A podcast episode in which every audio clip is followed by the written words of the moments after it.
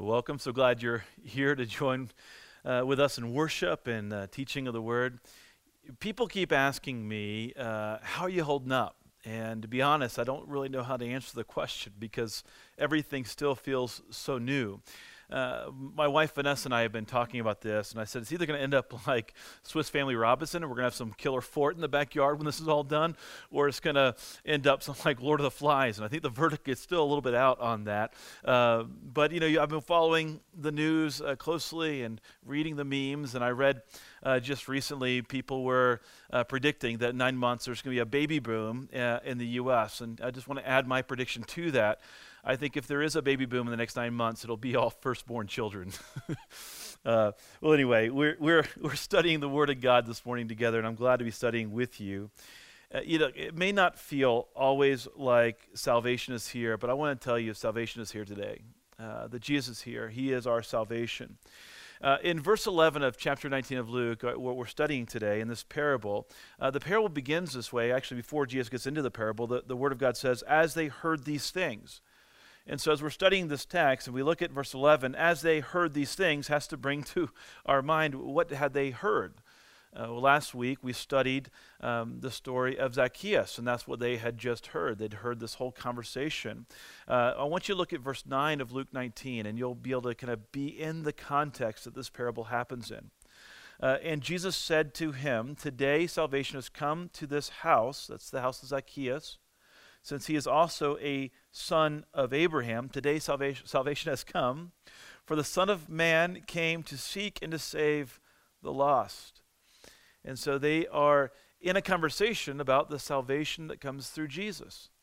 And he's going to tell them this parable because Jesus uh, knows what they don't know. So Jesus tells this parable to teach his followers that the story of King Jesus involves his death, his burial, his resurrection, his ascension, and his ultimate return. And so you see in verse 11, as they heard these things, he proceeded to tell a parable because he was near to Jerusalem. And because they supposed that the kingdom of God was to appear immediately. And he wants to do some correcting in this parable. They're nearing Jerusalem. And he said, therefore, a noble man went to a far off country to receive for himself a kingdom and then return. And so he's preparing them. As they're approaching Jerusalem, they're approaching the death of Jesus. They're approaching the burial of Jesus, approaching the resurrection of Jesus, ultimately his ascension. But there is a time uh, before Christ returns. And there are times, many times throughout human history, like the one we're living in right now, where, where we can't help ourselves to cry out, uh, Lord, come back quickly.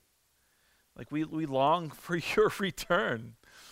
In 2 Peter 3 8, I want you to, to hear the words of Peter because I think this is what Peter is expressing here is, is, I think what all of us who are believers in Jesus are all feeling uh, at one moment. But do not overlook this one fact, beloved, that with the Lord one day is a thousand years, and a thousand years as one day. The Lord is not slow to fulfill his promise, as some count slowness but is patient towards you, not wishing that any should perish, but that all should reach repentance. But the day of the Lord will come like a thief.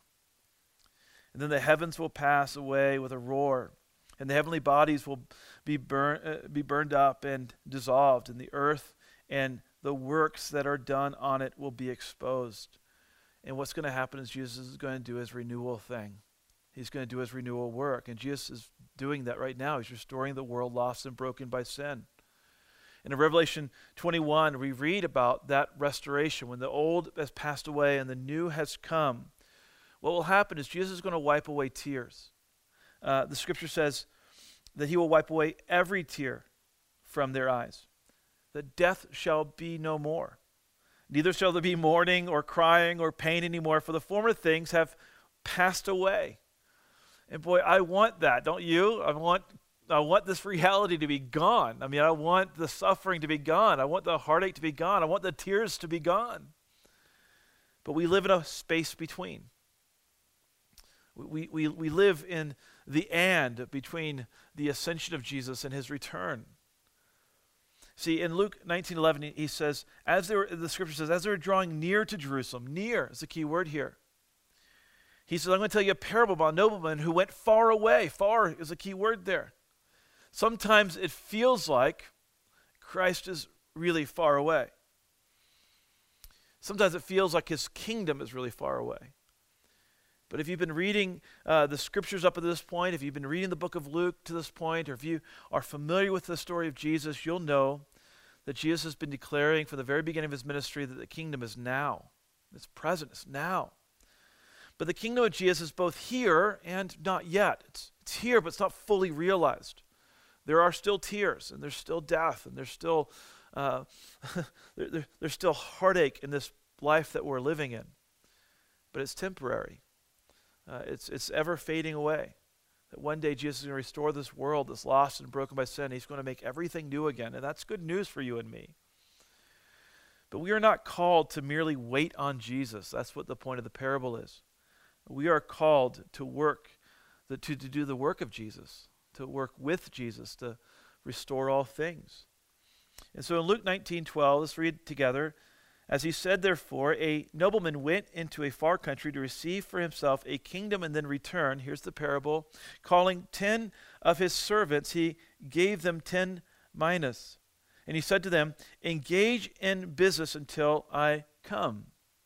Now, this parable, if you read it, sounds a lot like the parable of the talents in Matthew 25. But the parable of talents is about stewarding your unique gift. Uh, you see that in Matthew 25 15. He gave each talents according to his ability, the Bible says. This parable is about stewarding the currency of the kingdom that's common to every believer. There were 10 servants who all received the same amount of 10 coins. Uh, they were told to steward that, to do business with, with that money. It was the, the common grace given to everyone in, uh, in the parable. And what we're being told here is that all of us have some, some common economy to steward in the context of God's kingdom. And we need to ready ourselves for the moment that God has called us to, this moment right now. And God has given you certain things to steward for the moment that we're all living in. And, and there are two things I think this moment is calling us to, uh, two primary things. When I, when I mean this, when I, when I say this moment, what, I, what I'm speaking of is the moment of, you know, that we're, we're not personally meeting today. We're meeting online. Why? Because things are going on in the world, boy, that have caused everything uh, to, to feel urgent and uh, overwhelming. And uh, I tell you, as a pastor, I have met this moment a, a number of times just with a, a feeling of uncertainty. Uh, I, have I've worried uh, that I have not properly prepared you for this moment. And there are two things I want you to know about the moment we're in. One is that all of us need to own our own discipleship. Uh, th- this, this moment is calling out of us an ownership of our own discipleship. I read a powerful article this week. Um, Ed Stetzer wrote it. The title of the article was Pastors from Europe Tell North America, Get Ready Now in reading the article, it was, it was compelling. Uh, the article reads this way The spiritual crisis that the church leaders are dealing with right now is not a crisis of streaming weekend services. The crisis that many churches are facing is that they have not adequately equipped men and women to lead the people in their homes and in their neighborhoods. Miguel Castillo, uh, who is a church planting coaching coordinator for M4 Europe, says that when a crisis shows up, what is inside of you shows up. And it's in these times that Miguel realized that we have not really trained people to feed themselves from the scripture. And so, one of the things I want to challenge you with today is that you, at, in your home, in your dormitory, in your apartment, uh, wherever it is you're streaming this from, that you need to own your own discipleship. And that you need to also have ownership over your evangelism. We are in a unique moment in Christian history. More people are seeking answers right now than any other time in our own living history. I cannot think of a time where the entire world was, had hit pause on their lives and are asking questions, fundamental questions about the nature of life, about the nature of suffering, about is there redemption, is there hope, where is hope, where do we find it? And friends, we have the answer. And so we have to be stewarding our own discipleship. And we also have to be stewarding well uh, the, the, the message of grace that God has given us. And so I've been reading this parable over and over and over again. I'm looking at verse 13 now, and he said, Calling 10 of his servants, he gave them 10 coins to steward and said, Engage in business until I come. And so I want to challenge you this morning, this evening, whenever you're watching this particular service, to steward five currencies of the kingdom.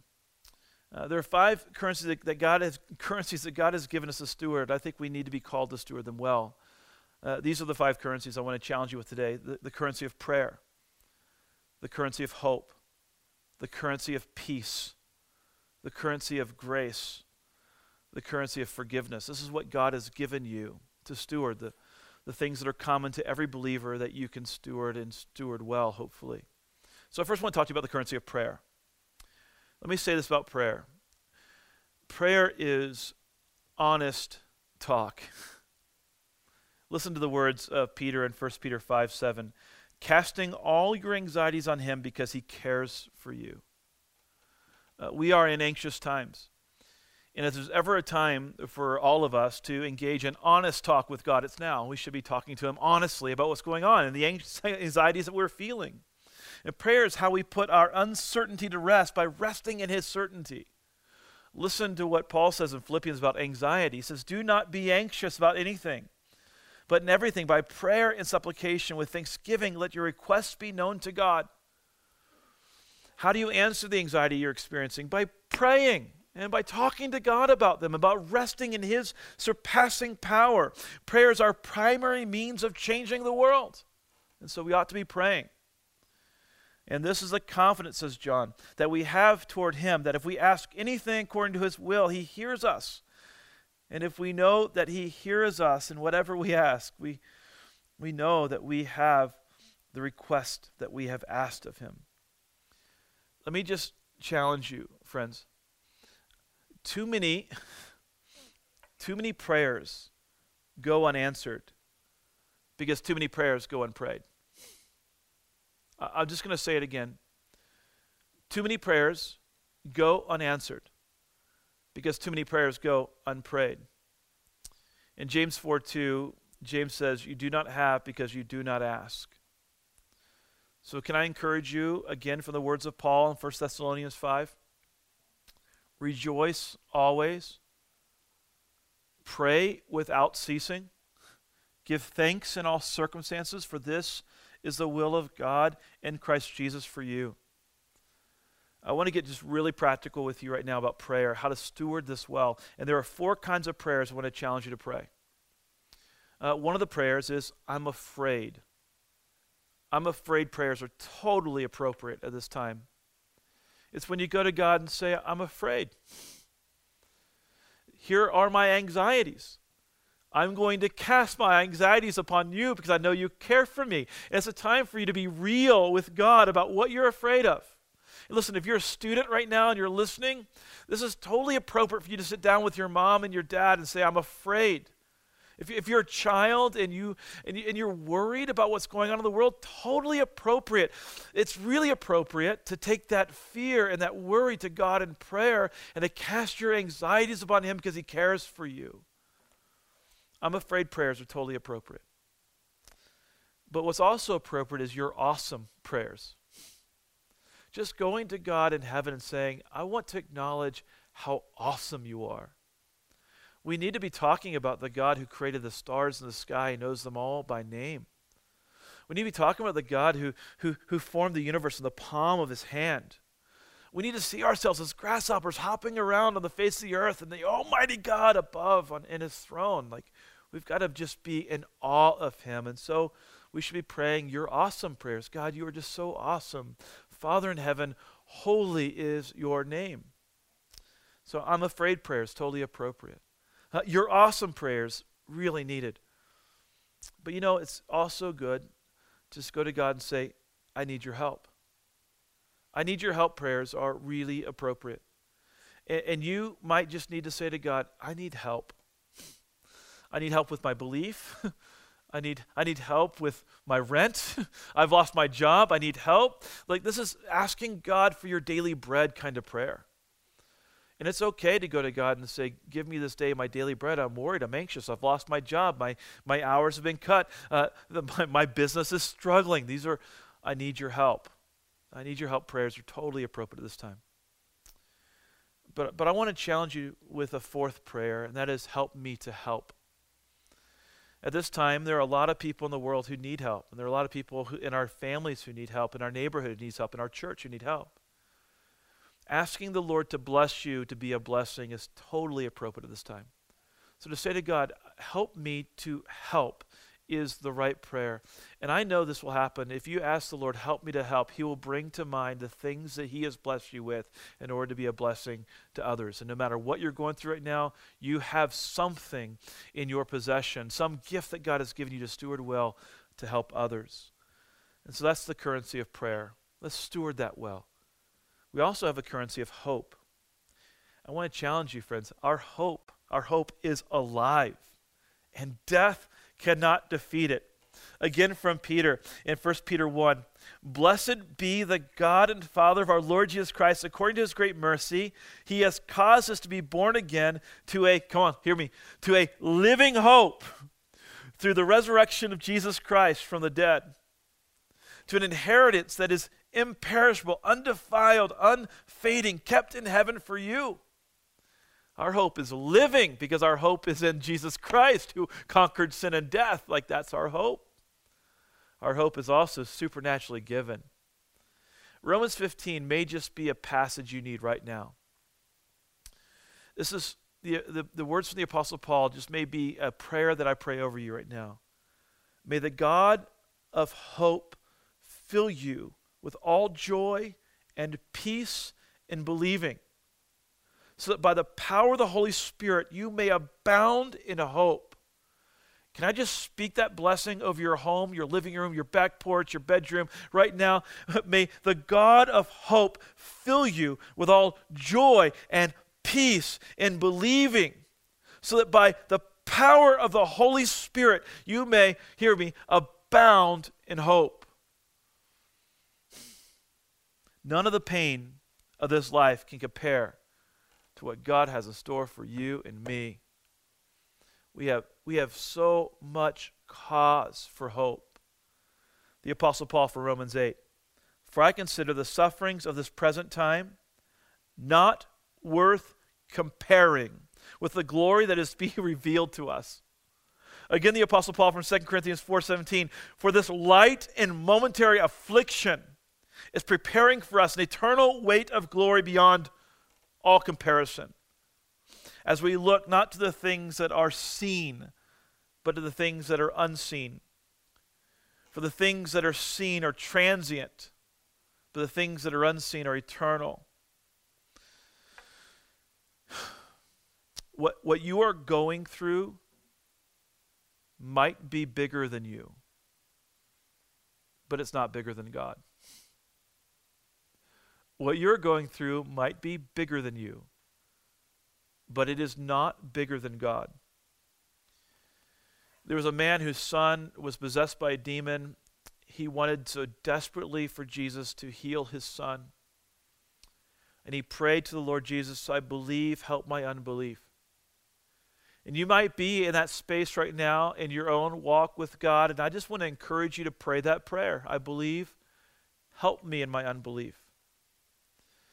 Listen, friends, the world is desperate for hope, and we need to become experts in hope. Like, we need to be slinging hope like crazy right now because people are in need of it. And your social media feed ought to transition from funny memes about COVID 19 to just slinging hope because people need hope so badly right now. We need to be experts in hope, asking the Lord to give us hope supernaturally by the gift of the Holy Spirit. So we are to steward the currency of prayer. We're to steward the currency of hope. And friends, we're to steward the currency of peace. You and I, if you're a believer in Jesus and if you're listening in, I, I want you to want what we have access to, okay? If you're an unbeliever listening in, I want you to want what we have access to. If you're a believer in Jesus, we have access to mind blowing peace. L- listen to the words of the Apostle Paul in Philippians 4. And the peace of God, which surpasses all understanding, will guard your hearts and your minds in Christ Jesus. The peace of God that surpasses understanding. You have access to peace that is mind blowing. And if there's ever been a time when people need peace, it's now. we not only have access to this mind blowing peace, we, we have a responsibility to be peacemakers. Jesus taught us, blessed are the peacemakers, and we are called to be peacemakers. And peace, man, peace is the experience of the world operating as it should be. And peacemakers, we create peace when, when we work with Jesus as he's doing all his renewal work in the world. He's making all things new, and we, we partner with him. And so let's steward well the peace that God has given us. Let's steward well prayer. Let's steward well hope. Let's steward well the currency of grace. Another currency that God has given us to steward. Look, man, I, I have washed my hands so many times.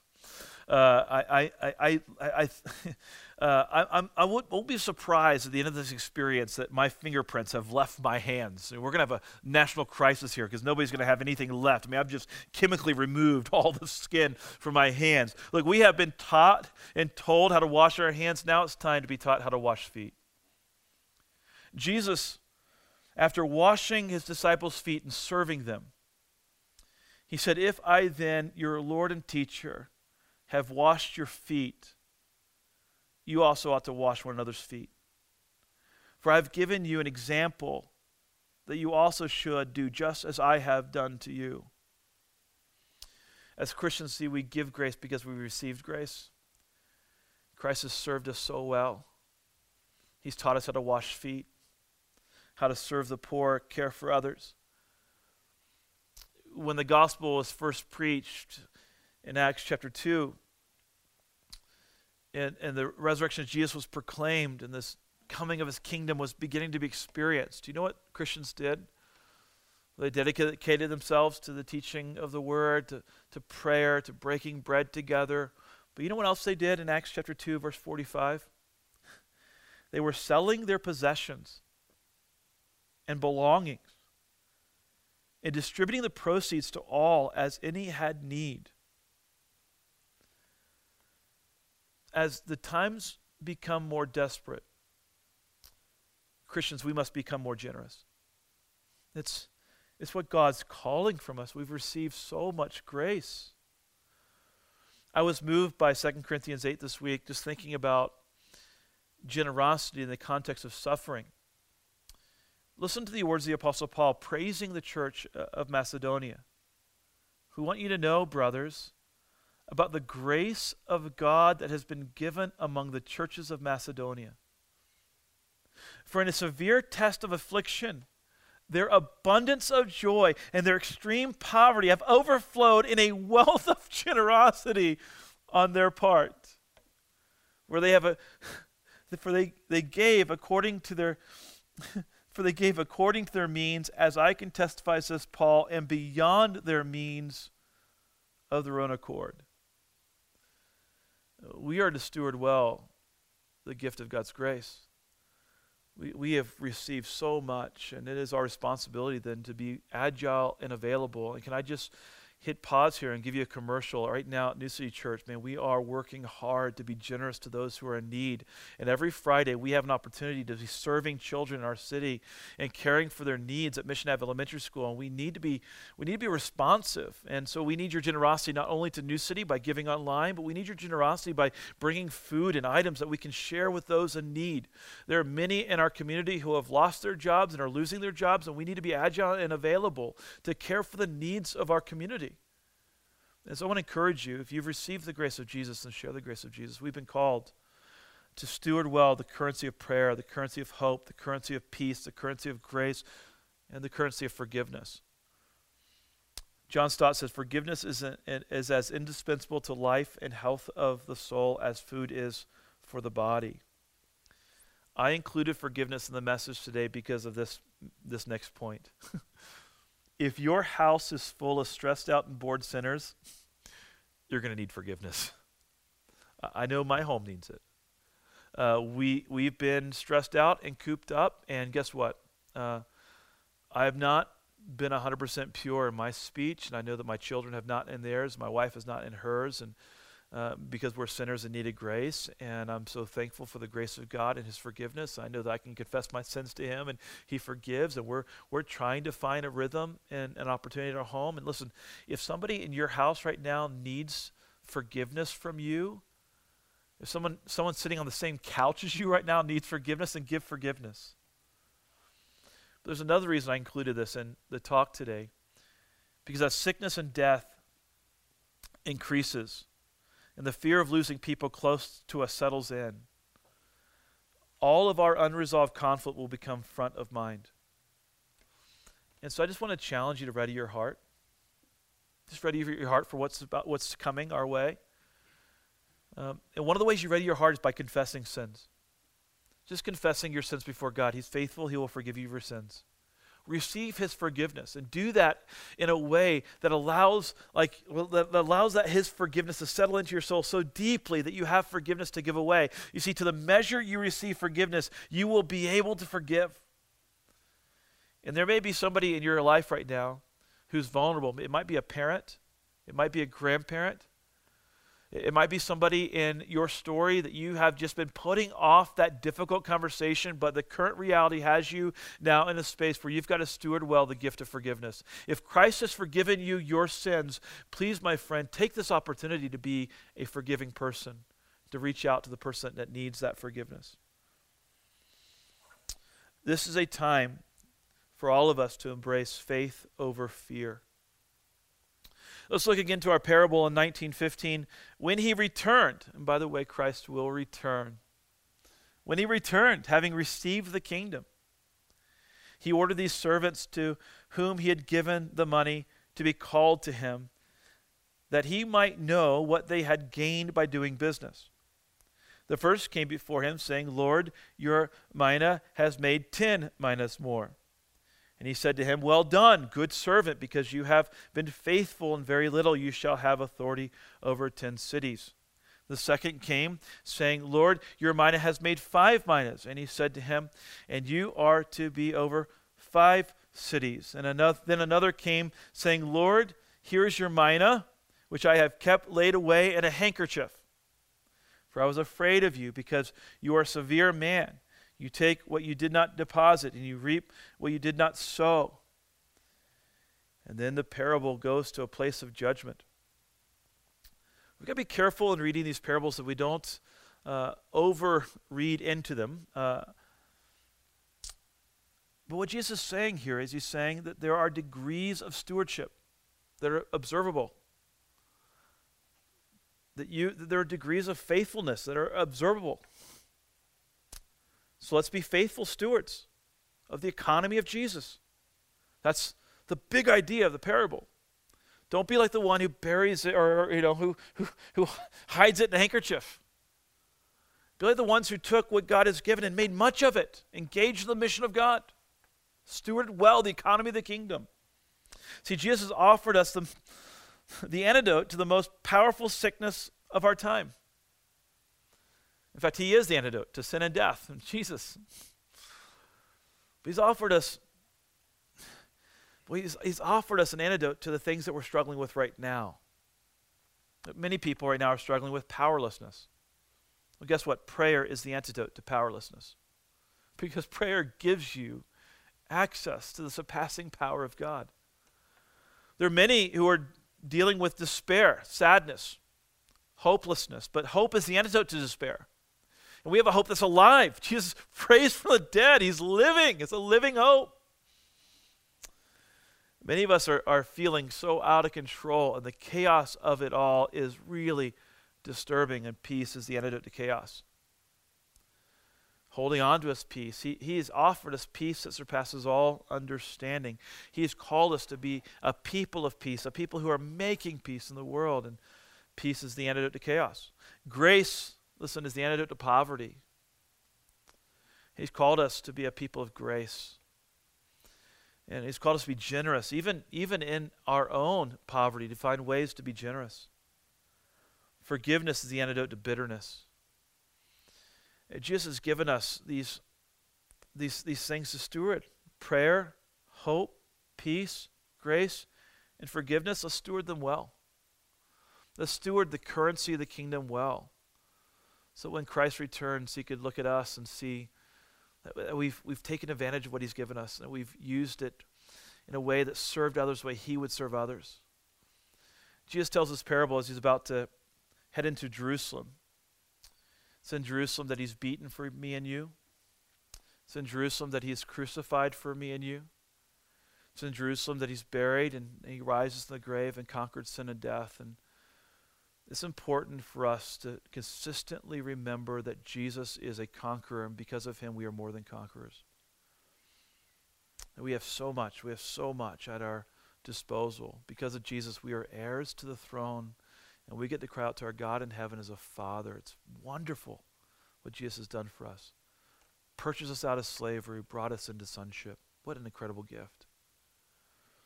We end our, our services at New City uh, with a time of worship, but also we include in worship giving and generosity.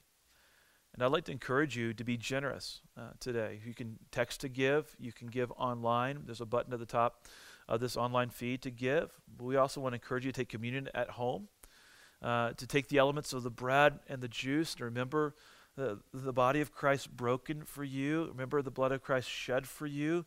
And you might just over your family say, This is the body of Christ broken for you. This is the blood of Christ shed for you.